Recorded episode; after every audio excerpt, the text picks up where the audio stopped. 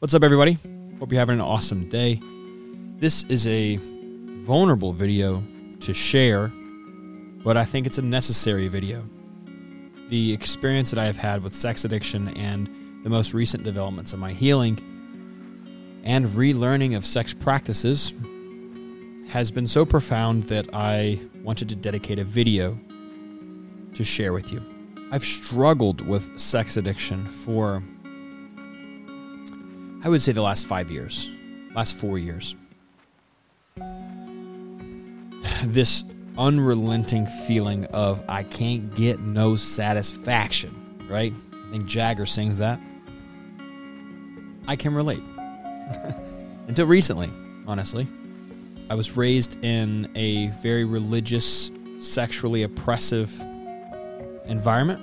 And through the religious conditioning of um, renouncing sexuality, I, well, of course, until you're married, which is the strict confines for Christian sexual practice, uh, I learned to dissociate myself from my sexual desires.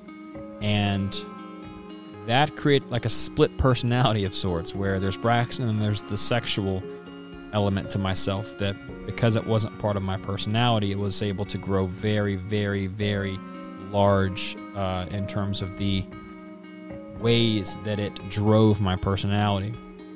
This is a very complex topic, but for the sake of keeping this video um, digestible, I want to just sum this down into the three or four things that I have really, really learned as I have faced this insatiable desire for sex and began to find satisfaction.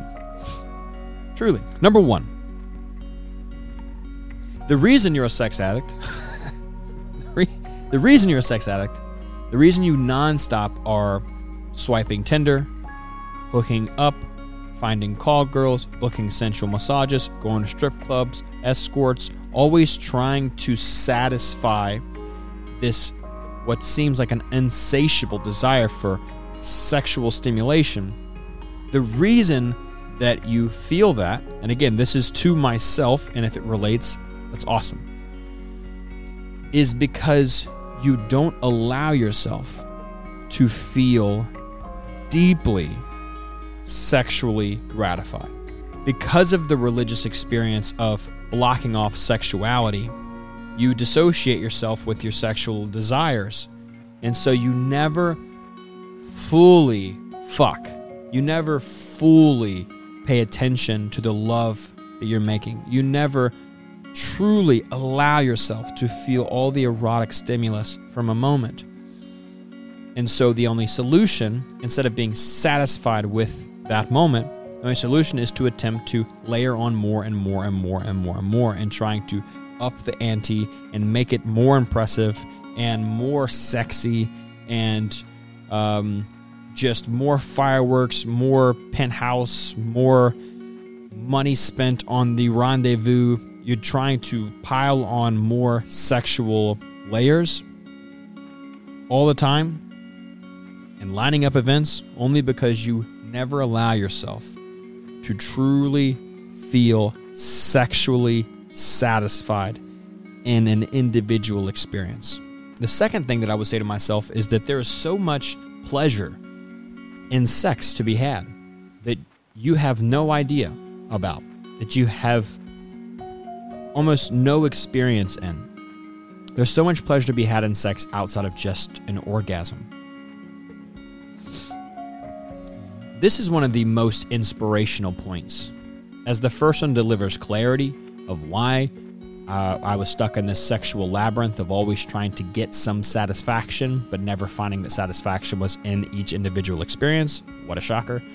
This one is deeply inspirational because what you really want, what I really wanted, was sexual, overwhelming, deep, hot, erotic feelings of passion beautiful, just rolling pleasure. And that was confined towards just the orgasmic ending to a sexual experience.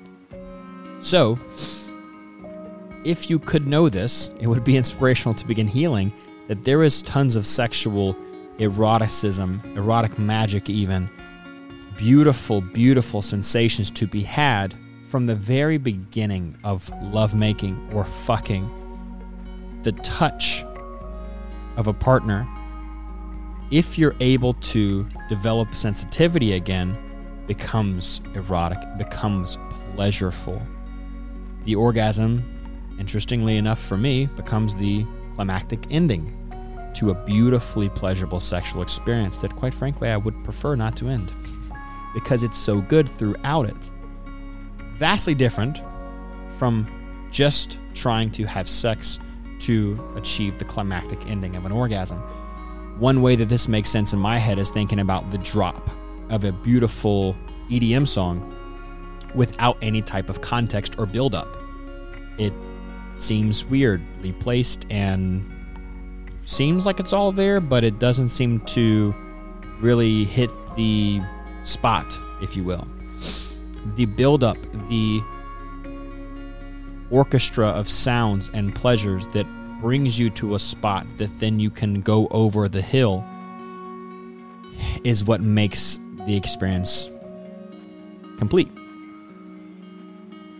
The third thing being, I think, the most profound thing, as the first one provides clarity, the second one is some inspiration for pursuing more pleasure by being more present. The third one, the third thing, is the realization that what I'm after is being sexually satisfied. That, for me at least, I found lies in my ability to be tuned in to my body during a sexual experience of any degree. Being sexually satisfied, for me, it was like this. I've learned that sexual feeling, eroticism, depth of rolling pleasure in my body is inside of me. And it's something I, like empathy, compassion, love, I have to recut the path to to allow it to flow out with abundance.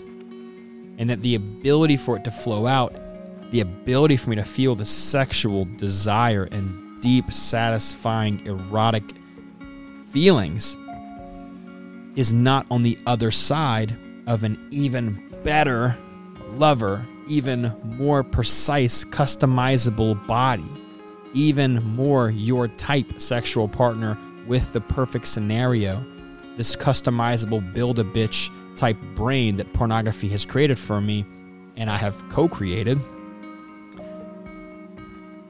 The, the unlocking of this deep chamber of beautiful, erotic passion and deep pleasure isn't in. The key is not in someone else, and the key is not in an experience elsewhere to be had. It's in your ability to go to that place inside. And maybe, Braxton, the reason um, that you pursue relentlessly new experiences, lovers, and sex is because you don't know how to go to that place inside of yourself and you're looking desperately for something else to lead you back there. Very vulnerable to say that sex for me in the last month as I've begun to understand and embody these ideas have been has been deeply deeply deeply new and emotionally invigorating, physically satisfying for the first time in my life. And I'm very happy about that. I feel as if I have been able to see a rigged game of looking outside myself for something that was inside myself and learning that maybe from religious teachings or social teachings or my own doing, I had participated in confusing the route confusing the path, cluttering up the path that is the direct way back to my own erotic sexuality, and was trying desperately to find something else to punt me back to the pool of bliss. I feel much more present in my body. not only during lovemaking, but during conversations with people. And it feels like I am not objectifying those around me as means to have a sexual experience, but instead am open to sexual experiences happening happening when they do because when they do I'm able to experience them deeply and they're satisfying. And then I go about my day. That to me sounds like recovery. Um, I feel fantastic with this.